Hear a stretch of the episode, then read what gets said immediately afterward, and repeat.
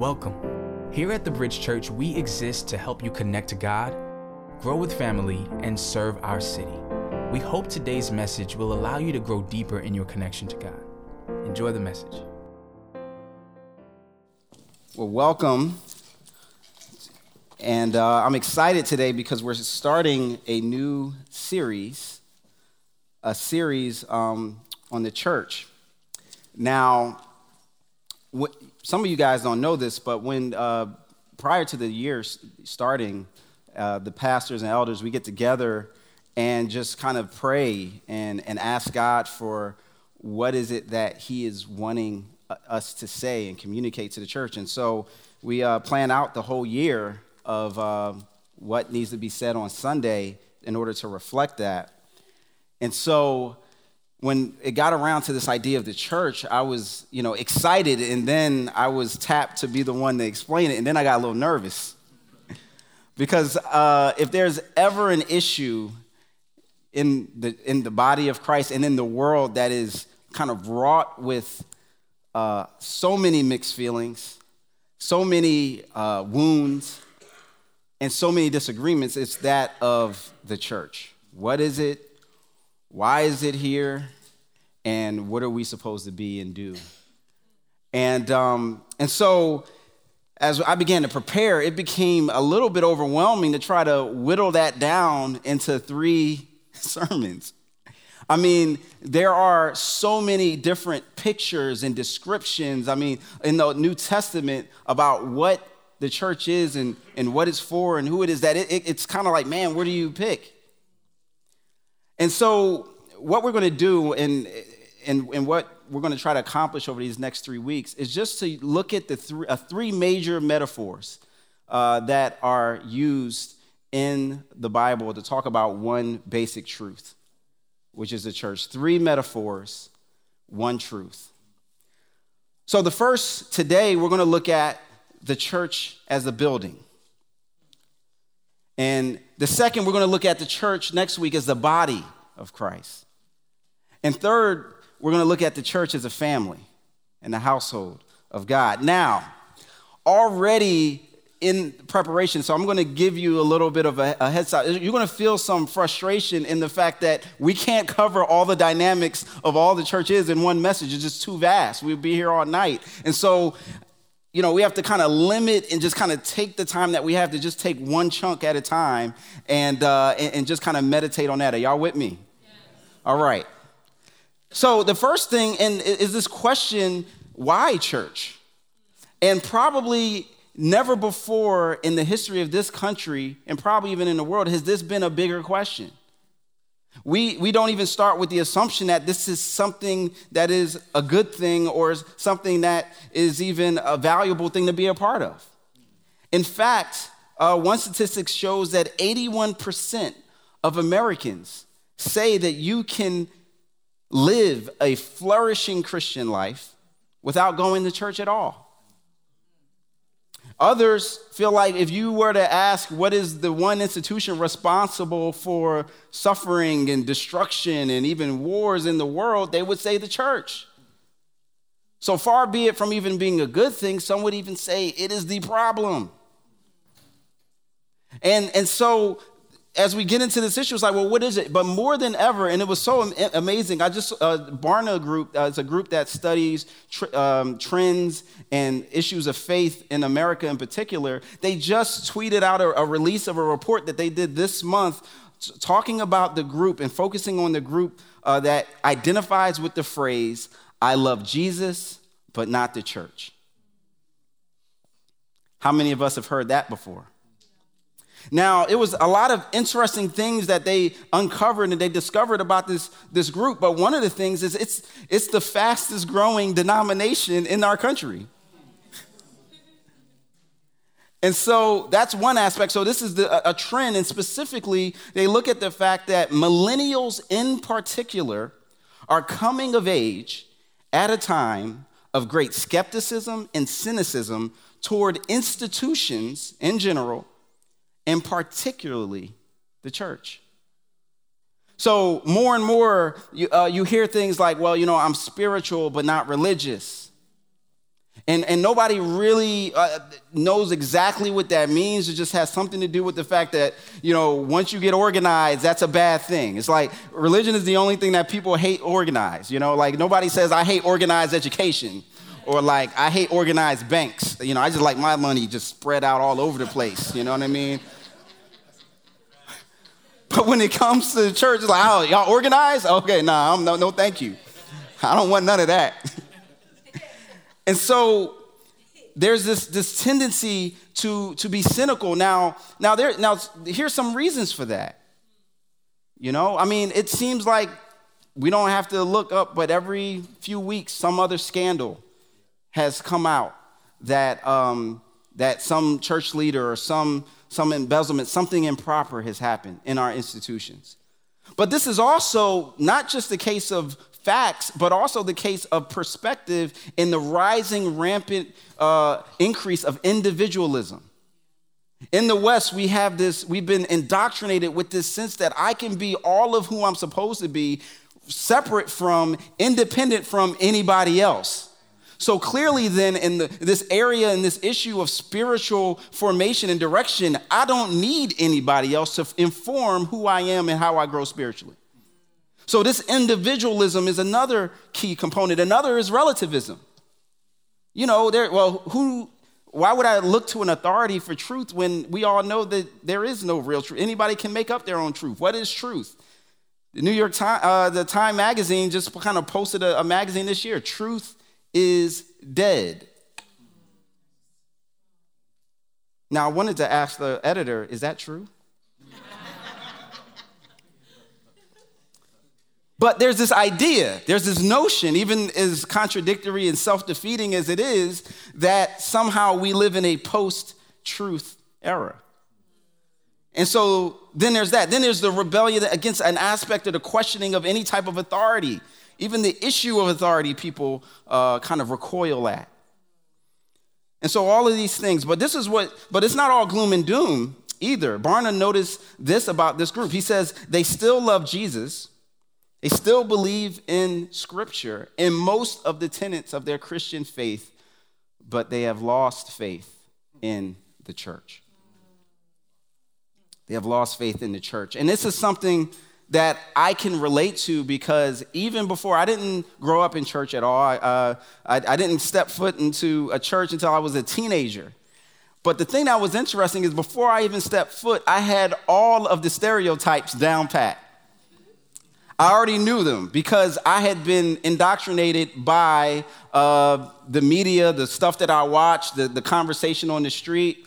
And, and, one thing I would even encourage you guys to do is just to do this one time when you're watching a movie or a TV show. And anytime you see someone of faith, uh, particularly in a Christian, watch that nine times out of 10, it's a negative person. There's some type of, you know, judgmental, crazy person that's doing something wrong. Now, it's way disproportionate to the actual reality, but this is what you're steeped in. Now, in my case, you know, growing up and seeing different shows on syndication, it was, uh, I was watching Sanford and Son, and it was this sister in there called Aunt Esther. Now, Aunt Esther was like this church lady that you could see with the hat, and, and she always had her purse and her Bible that she walked around with. And this was the first time I'd ever even seen somebody that was a Christian, uh, so to speak, quote unquote, a church person. And she would always just criticize and, and attack Fred and say, You fish eye fool. And then she just, you know, continued. And that was her thing. She was not a likable person. And so when I first stepped into the church, I thought, okay, I'm gonna see some of them. I'm gonna see some uh, some money hungry preachers that's just gonna you know shake down the congregation. I'm gonna see a bunch of people that don't like each other but just talk about each other all the time. Like this is what I thought before I ever stepped foot in the door. So the, as uh, David Kinnaman said in Unchristian, the church has an image problem.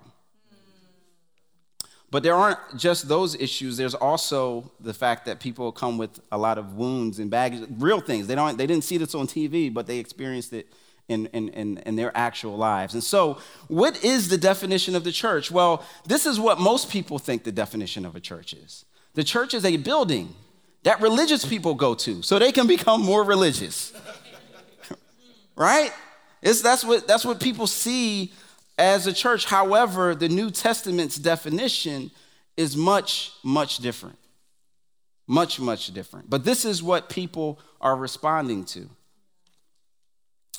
And so we're going to look at 1 Peter chapter 2. And um, because of a couple of different reasons, um, I want us to actually, when we get there, to stand and, and, read it together. I'll explain to you a little bit why afterwards. Um, but uh, let's stand up and I will pray uh, you know, that just over our time into this text, and then uh, we'll read it together. I'm reading from the ESV. If you're, you know, trying to figure out which in your phone app to uh, which translation to use, but uh, let's pray. Uh, Heavenly Father, we just um, come before you. We thank you for this opportunity to worship you, and we pray that you would indeed uh, illuminate to us through your word what is the church and what you have called us to be a part of. Um, we ask that uh, you would just uh, make things clear, that you would compel us, that you would challenge us, that you would convict us, you would comfort us. In Christ's name we pray. Amen. So you can read out louder to yourself, but uh, okay, this is 1 Peter chapter 2, verse 4. Uh, we're going to continue down till verse 9. Uh, as you come to him, a living stone, rejected by men, but in the sight of God, chosen and precious you yourselves, like living stones, are being built as a house, sorry, to be a holy priesthood, to offer spiritual sacrifices acceptable to God.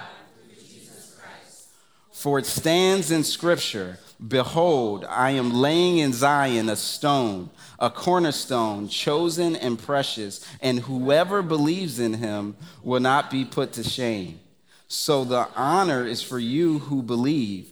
But for those who do not believe, the stone that the builders rejected has become the cornerstone, and a stone of stumbling and a rock of offense. They stumble because they disobey the word as they were destined to. But you are a chosen race, a royal priesthood, a holy nation, a people to his own possession, that you may proclaim the excellencies of him who called you out of darkness into his marvelous light. Amen. You can have a seat.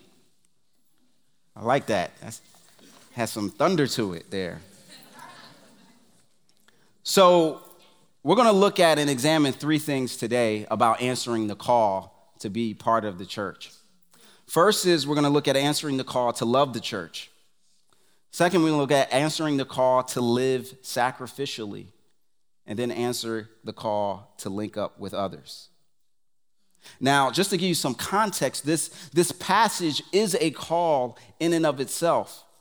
And it's interesting that Peter is the one that is writing this because Peter was there, had a front row seat at the birth of the church. In Matthew chapter 16, Jesus takes the disciples on a little field trip up to Caesarea Philippi and, and just kind of gives them a poll question and say, hey, what's the word on the street, guys? Who do people say that I am?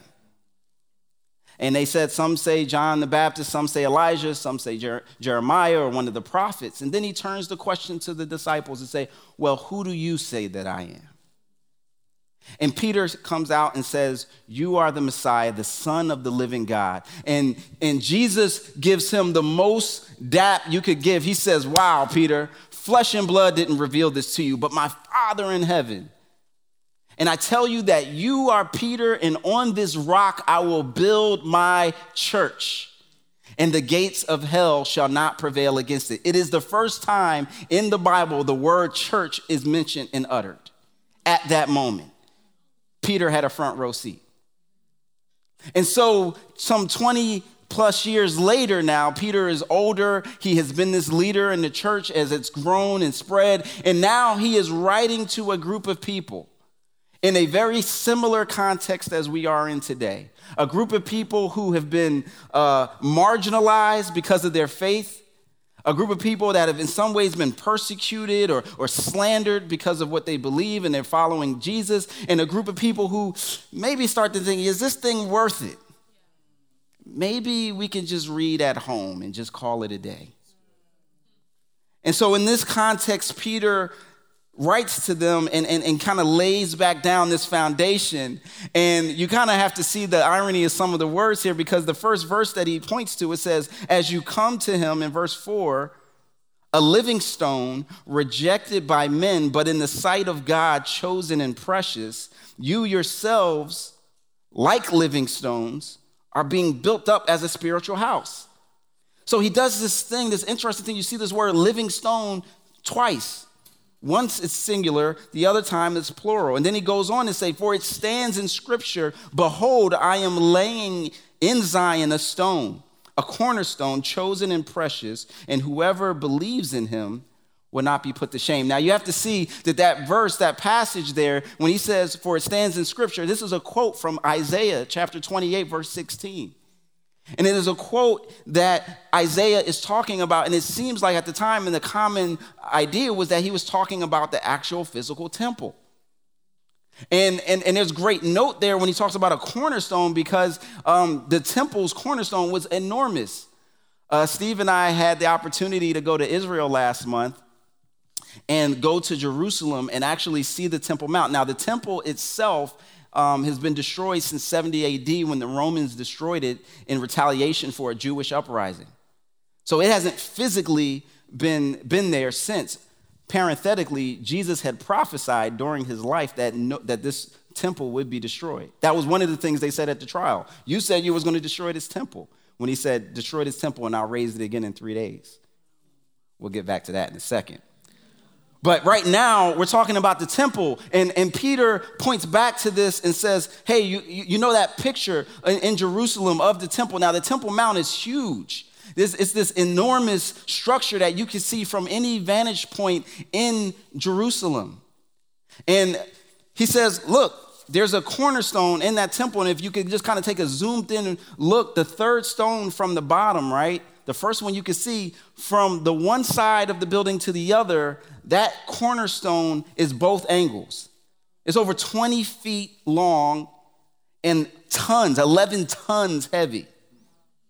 And what they would do in those times, and even still to this day, is you start building, you make the cornerstone first, and that is essentially this foundation that holds the entire building together.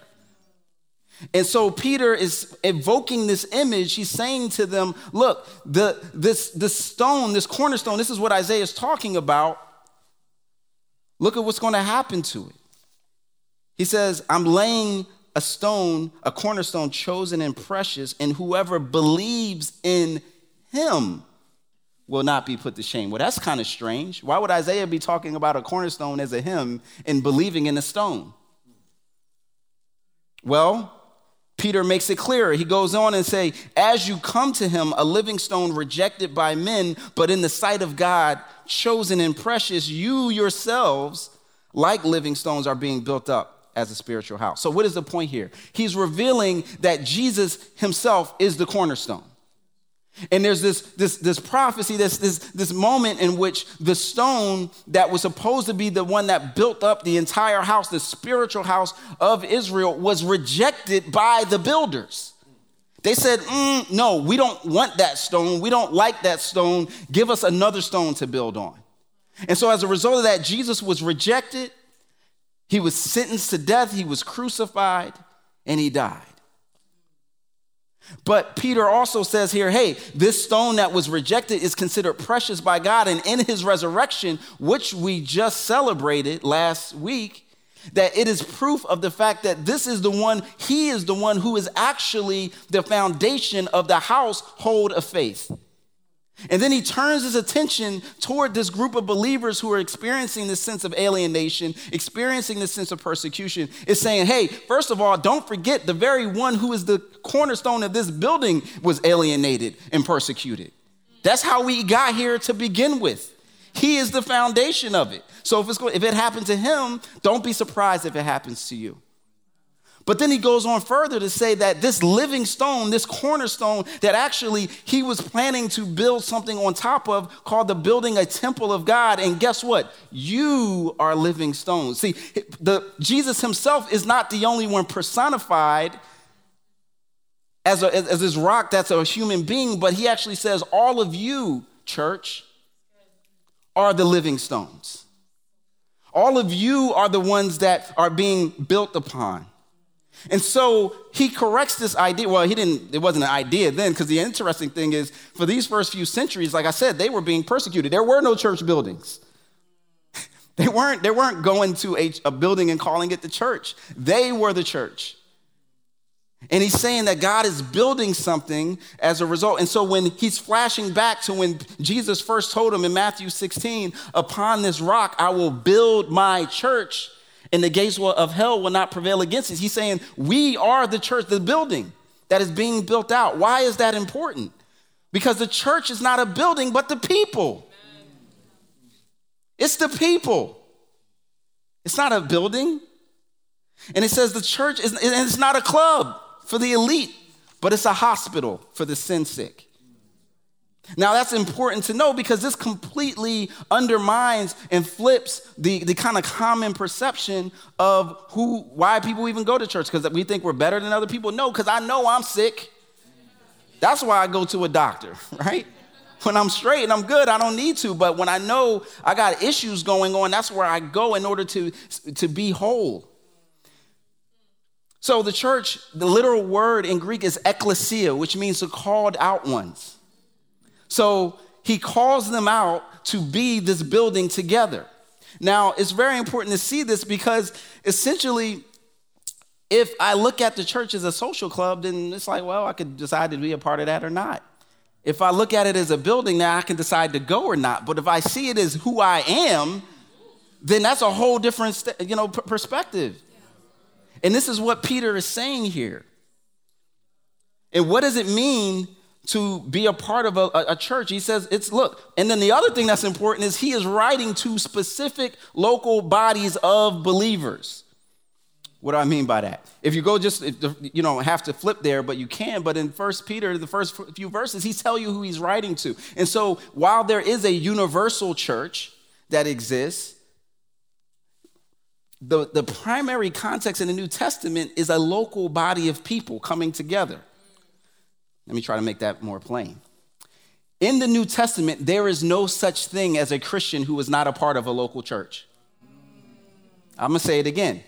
In the New Testament, there is no such thing as a Christian who is not a part of a local church. Podcasts don't count, although shout out to folks who like to listen. YouTube views don't count, although shout out to those who like to watch. But ultimately, what it means to be part of a church is to be part of a, a community of stones that are being built together to form something. So, why church? Well, the first aspect is because Christ chose to be the cornerstone of the church. This is his idea. Peter didn't go to Jesus and like, yo, you know what would be dope? Like if we had this thing called like a church and I was like leading it, and you know what I mean? Like after you go, just you know, think, think about it. that, that wasn't how it went down. The church was Jesus' idea. And he purchased it with his death, burial, and resurrection to create a people to himself. And he said, Look, the gates of hell will not prevail against it. So he says, I am putting my investment, my perspective into this body of people who will transform the world, and the darkness will not overcome the light. That's my plan. That's my plan. So, and, and we see this in Ephesians chapter 5. He says, Look, husbands, love your wives as Christ loved the church and gave himself up for her. Christ loved the church enough that he died for her. So, I don't know about you, but I know if somebody's saying that they love me, but they hate my wife, we're not gonna be like cool like that. we're gonna have issues. And that's not to say that my wife is perfect, but it's to say, look, this, we're a package deal. And Jesus is, is the same way jealous with his bride. That's another metaphor that the body uh, that the Bible uses for the church is the bride of Christ. And he's like, yo, you need to stop, stop y'all need to stop talking about my wife like that, my woman. Hold on. You know, it's amazing, like, just to see, like, I tried to Google, like, like inspiring quotes about the church just in preparing for this. I couldn't even find a page that just had, had good quotes about the church. Every quote on, on the internet that I could find, like, pages wise, was negative. So there's a, there's, there's something going on there. But So the first point is to love Jesus is to love the church. Is to love the church. Second point, answer the call to live sacrificially. Answer the call to live sacrificially. Peter goes on to say, For to be a holy priesthood, to offer spiritual sacrifices acceptable to God through Jesus Christ. Verse 5, chapter 2. And what he's doing there is he's building off of this analogy, right? Because the temple was not just a museum that people just went to look at things. Thing, worship was happening there, worship particularly in the form of sacrifices. Now, even to build the temple, if you look and, and, and, read what happened, the people invested money. There was no government plan. The, the people had a building fund. And in the building fund, they raised the money to build up this temple that first appeared in David uh, Solomon's reign. But once even they invested all the money that they had, and it was amazing because at some point they had to tell them, stop, we got enough. The people were so excited to, to give that the next step was to offer sacrifices. Well, where did these sacrifices come from? Well, this was their form of currency back then. There was not, you know, ATMs and checkbooks. And so what they had was lambs and goats and, and sheep and oxen. And, and these were the things that they used to worship God, their best.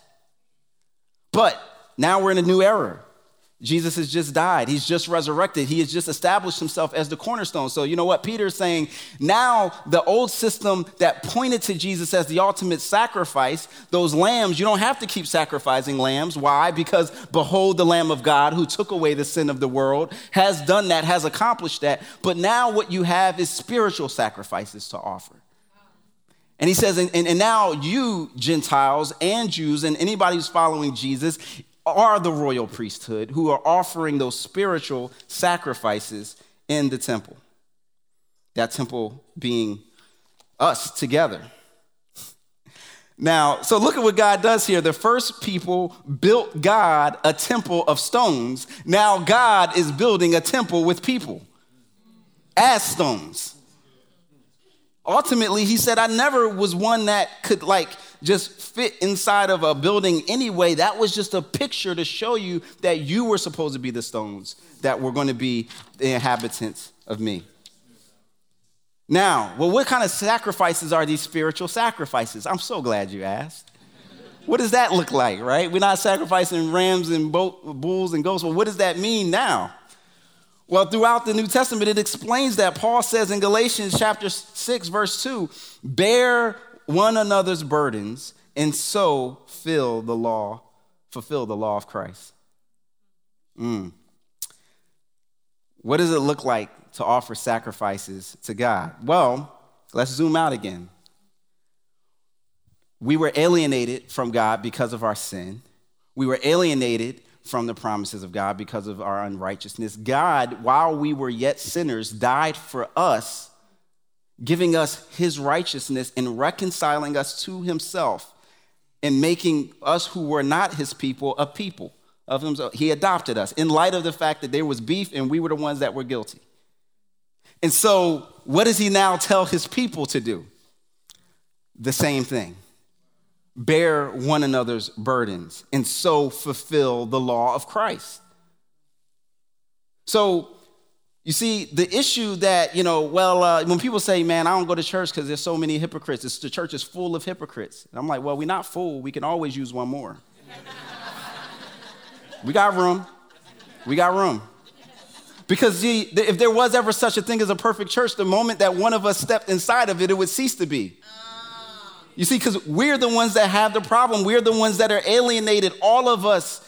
And that's why we need the doctor to give us that sense of healing together. But in the midst of that, we have conflict with each other as well in our own shortcomings. And what does Jesus tell us to do there? He says, sacrifice is loving each other and living with each other. We cannot fulfill the law of Christ if we're like, yo, y'all are just too self righteous for me, so I'm just going to be by myself because y'all too self righteous. Well, it sounds to me like you the one that's self righteous too.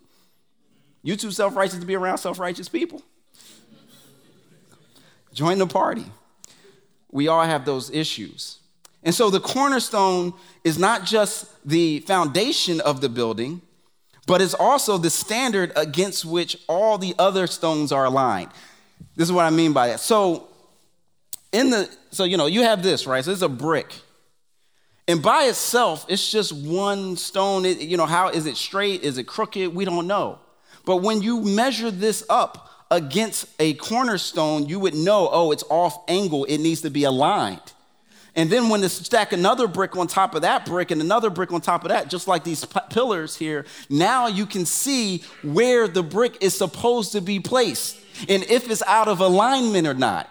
But if you by yourself, it looks just as straight regardless of which angle it's supposed to be in.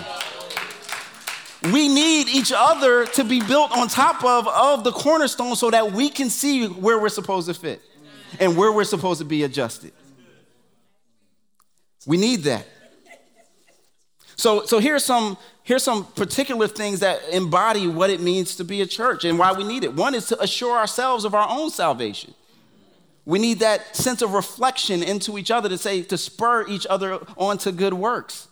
We also need to share the gospel and bring people into a place where they can experience gospel community and Christian community and a picture of what it looks like to be the redeemed. We need to also edify each other. Let me encourage you because you, we go to these, sometimes because of the hyper individualism of this country, we look at a church and go, well, you know, they don't meet my needs. You know, the worship is, you know, is, is cool, but, you know, I'm more into this or the, the preaching, you know, that guy, he sweats a lot, so, you know, I'm not really into that. Uh, they look like, you know, their, their media department is, is coming along, but maybe in a couple years uh, it'll be up to my standards. Um, uh, or, or, you know, it's just, uh, they're just kind of young and, you know, it's that. And so we come to these things, but here's the reality that God is saying that we're here to edify each other. Instead of thinking about how Christians in the church are slowing you down, look at how you could speed other people up. Maybe you're supposed to be that person to help it move forward, not to keep it slow. But we got to see that we're supposed to be interconnected to do that and also to glorify God. So to love Jesus is to live sacrificially together. It is going to take sacrifice. It is going to be uncomfortable. But this is the very thing that God uses to conform us and align us as the cornerstone to, to Him to build us as a building in which we can see the glory of God manifest in a different way. Because that's the other thing. You take a rock and it's like, oh, that's not really glorious. That's just like a brick, whatever. But you put that brick uh, into a building and on the top of other build, uh, on top of other bricks and, and design, have a designer design that thing. And now all of a sudden you got a building that you go, wow, this is a nice building. We, my point is, we cannot be all of what we're called to be unless we do it together. This is not a message of individualism, but of interdependence. And that involves enduring, bearing with each other, confronting each other, forgiving one another. That is all a part of what is a part of being a part of the, the, the building, which is Christ. This, the sacrifice is costly, but it's worth it.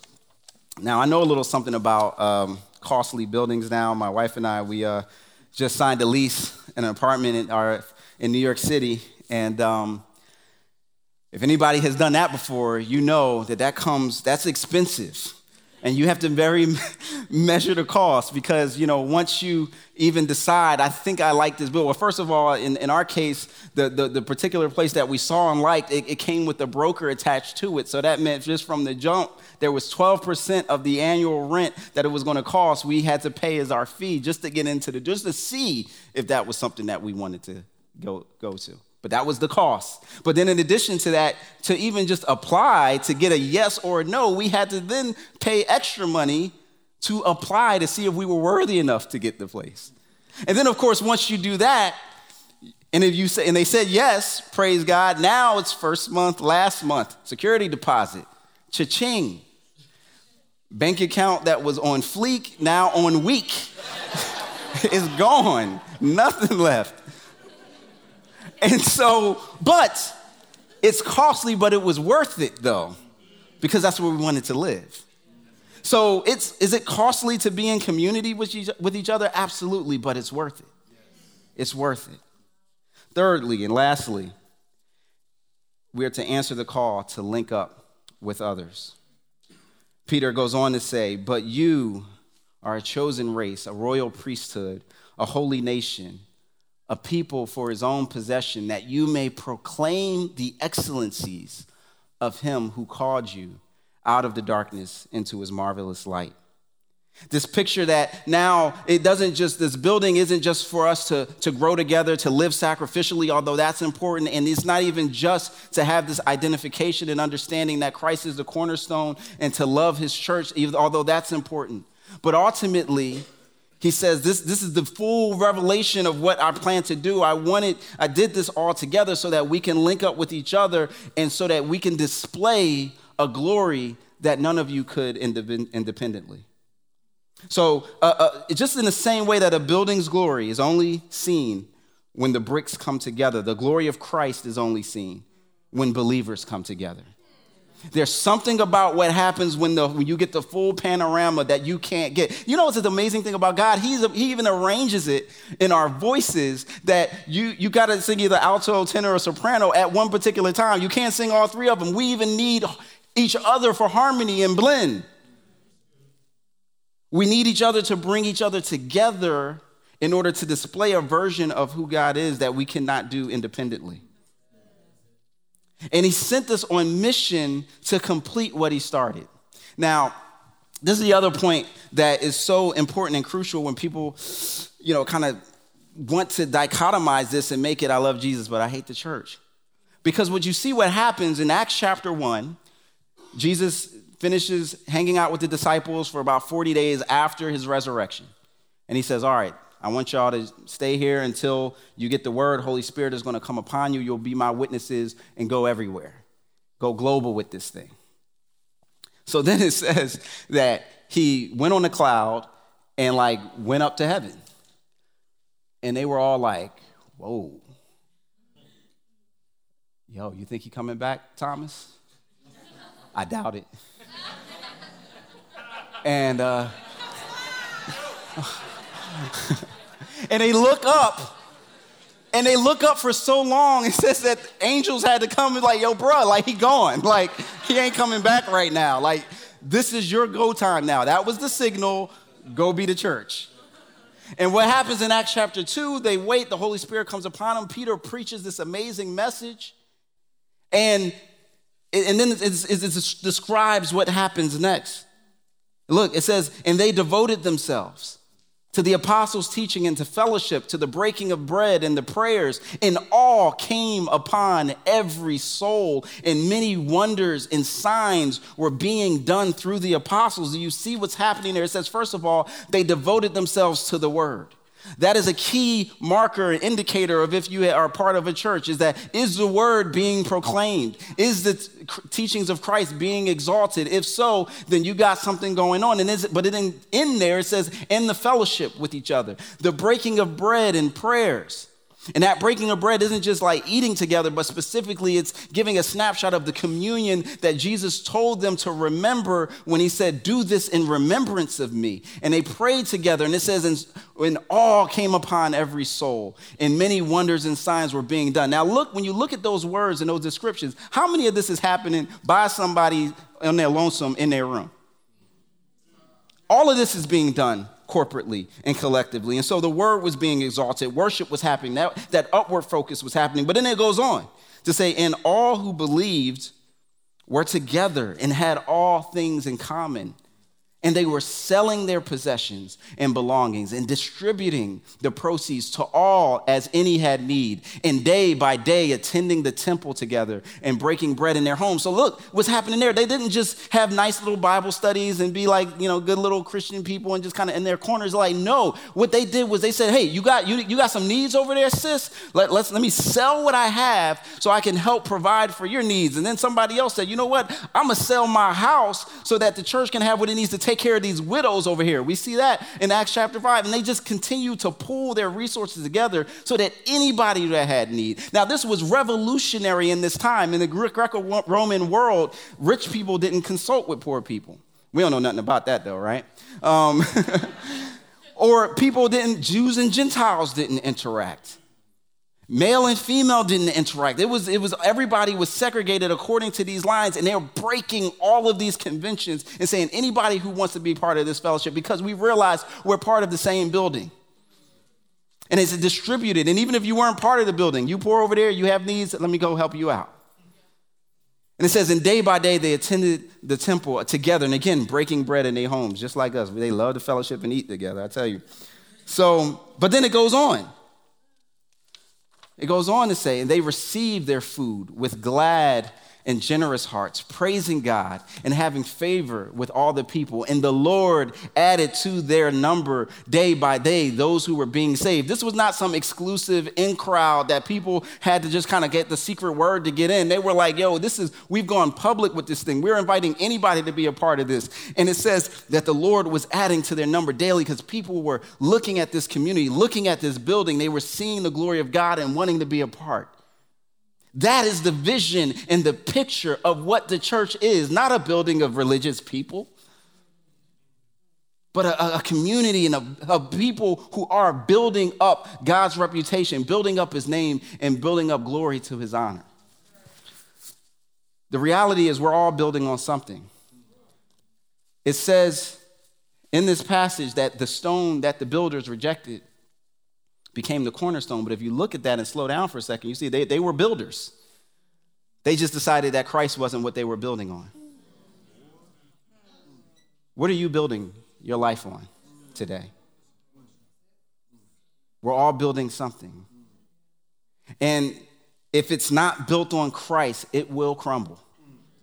Maybe not today, maybe not tomorrow, but if it's a relationship, that thing will end at some point if it's a job, if it's whatever your identity is on, it's a faulty foundation if it's not on Christ.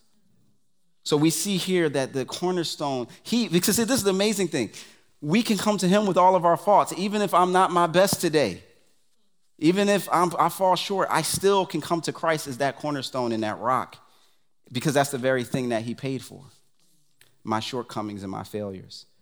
The purpose of the church is to worship God, make disciples, and renew the world through good news and good works.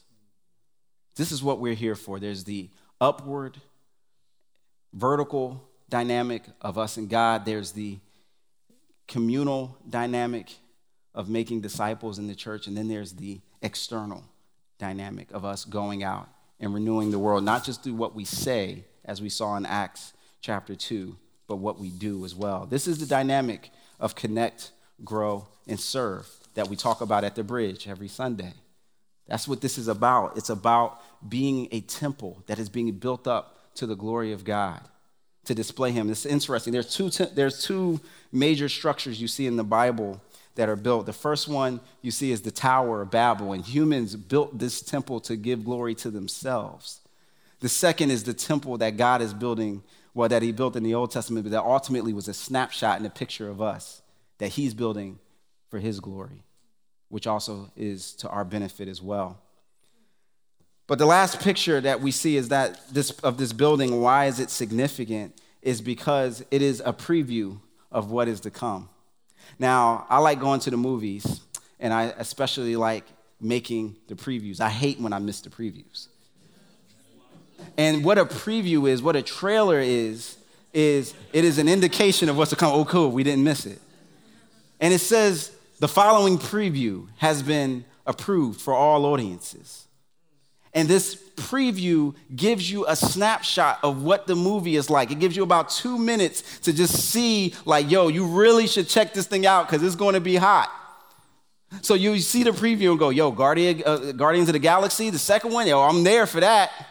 Or, or, or Star Wars, ooh, that looks like that's to be really good. And I'm to make plans in light of seeing this preview that is to entice me to actually go and behold the real thing. The church is supposed to be the preview of the kingdom of God that is coming. The church is the coming attractions to say, coming soon to a theater near you, coming soon to a neighborhood near you, coming soon to a community near you. God's reign, where He loves each, a group of people from all over the spectrum who are faulty, who are flawed, who are broken, but that who are forgiven in Him, who love each other, who share and serve each other. That this is the coming attraction of what's to come. And that preview looks a whole lot better when there's actually people in this room.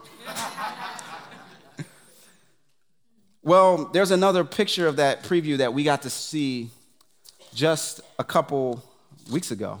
Some of you may have heard about the terrorist attack in Egypt uh, that took place on Palm Sunday.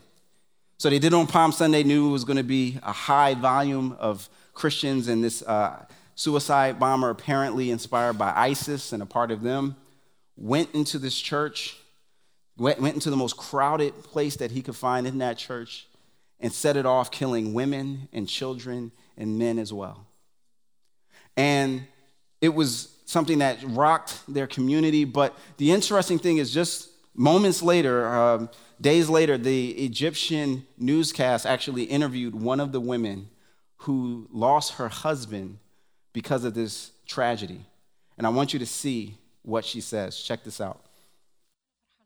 ومبسوطة ومش زعلانة من اللي عمل كده بقول له ربنا يسامحك أنت مغيب يا ابني أنت مغيب صدقني مغيب ومش زعلانة بس أنا بطلب من ربنا يعني اللي هو خلاص انتهى وراح بطلب من ربنا إن يعني يسامحهم Okay, I have to translate. Somebody can't see. And I ask the Lord for forgiveness. Think, think believe me. If they think, they will know that we didn't do anything wrong to them. Think again. What are you doing? Is it wrong or right? May God forgive you. And we also forgive you. Believe me. You put my husband in a place that I could not have dreamed of. Believe me, I am proud of him. And I wish I was there beside him. Believe me, and I thank you.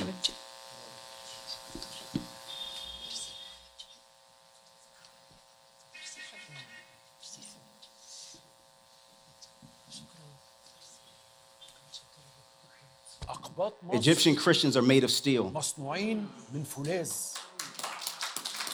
Egyptian Christians for hundreds of years are bearing many atrocities and disasters. The Egyptian Christian deeply loves his country. The Egyptian Christian bears everything for the sake of his nation. And oh, how great is this amount of forgiveness you have. If your enemy knew how much forgiveness you have for them, he would not believe it. If it was my father, I could never say this. These people have so much forgiveness. This is their faith and religious conviction. These people are made from a different substance. May God have mercy on Am Nasim. He is a hero and a martyr and a great example to all of us, to everyone who is sitting and criticizing his country about how things are going. This country is moving on by patience, by perseverance, by endurance, by this great woman and her children in whom their father yet lives, brought to, up to be men, real men. You can stop it there. He saw a picture of a coming attraction and he wanted to see more. This is what it looks like for us as a church to come together and to fulfill the law of Christ, bearing one another's burdens and bearing witness to the one who is the cornerstone, who forgave all of our sins so then we could though go and forgive that of others. Well, the basic application point here is really simple be part of his church. If you're not, if you've kind of been shopping and hopping around, this is the day that God is saying, if you love me, love my church. I know it's not perfect. I know you've been hurt. I know there have been things that have been done and said in my name there that have been just terrible. But if we were to look at our own resumes, couldn't God say the same about us?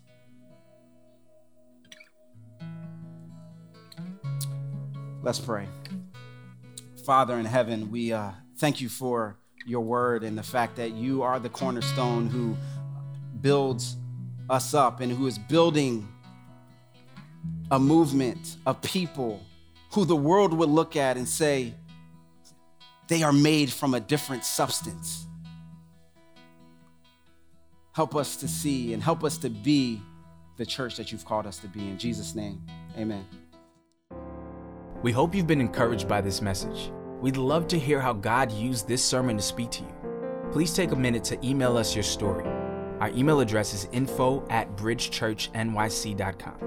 And you can also find us on Facebook, Twitter, and Instagram by using at Bridge Church NYC or visit our website, bridgechurchnyc.com. Thanks again for listening to this week's message.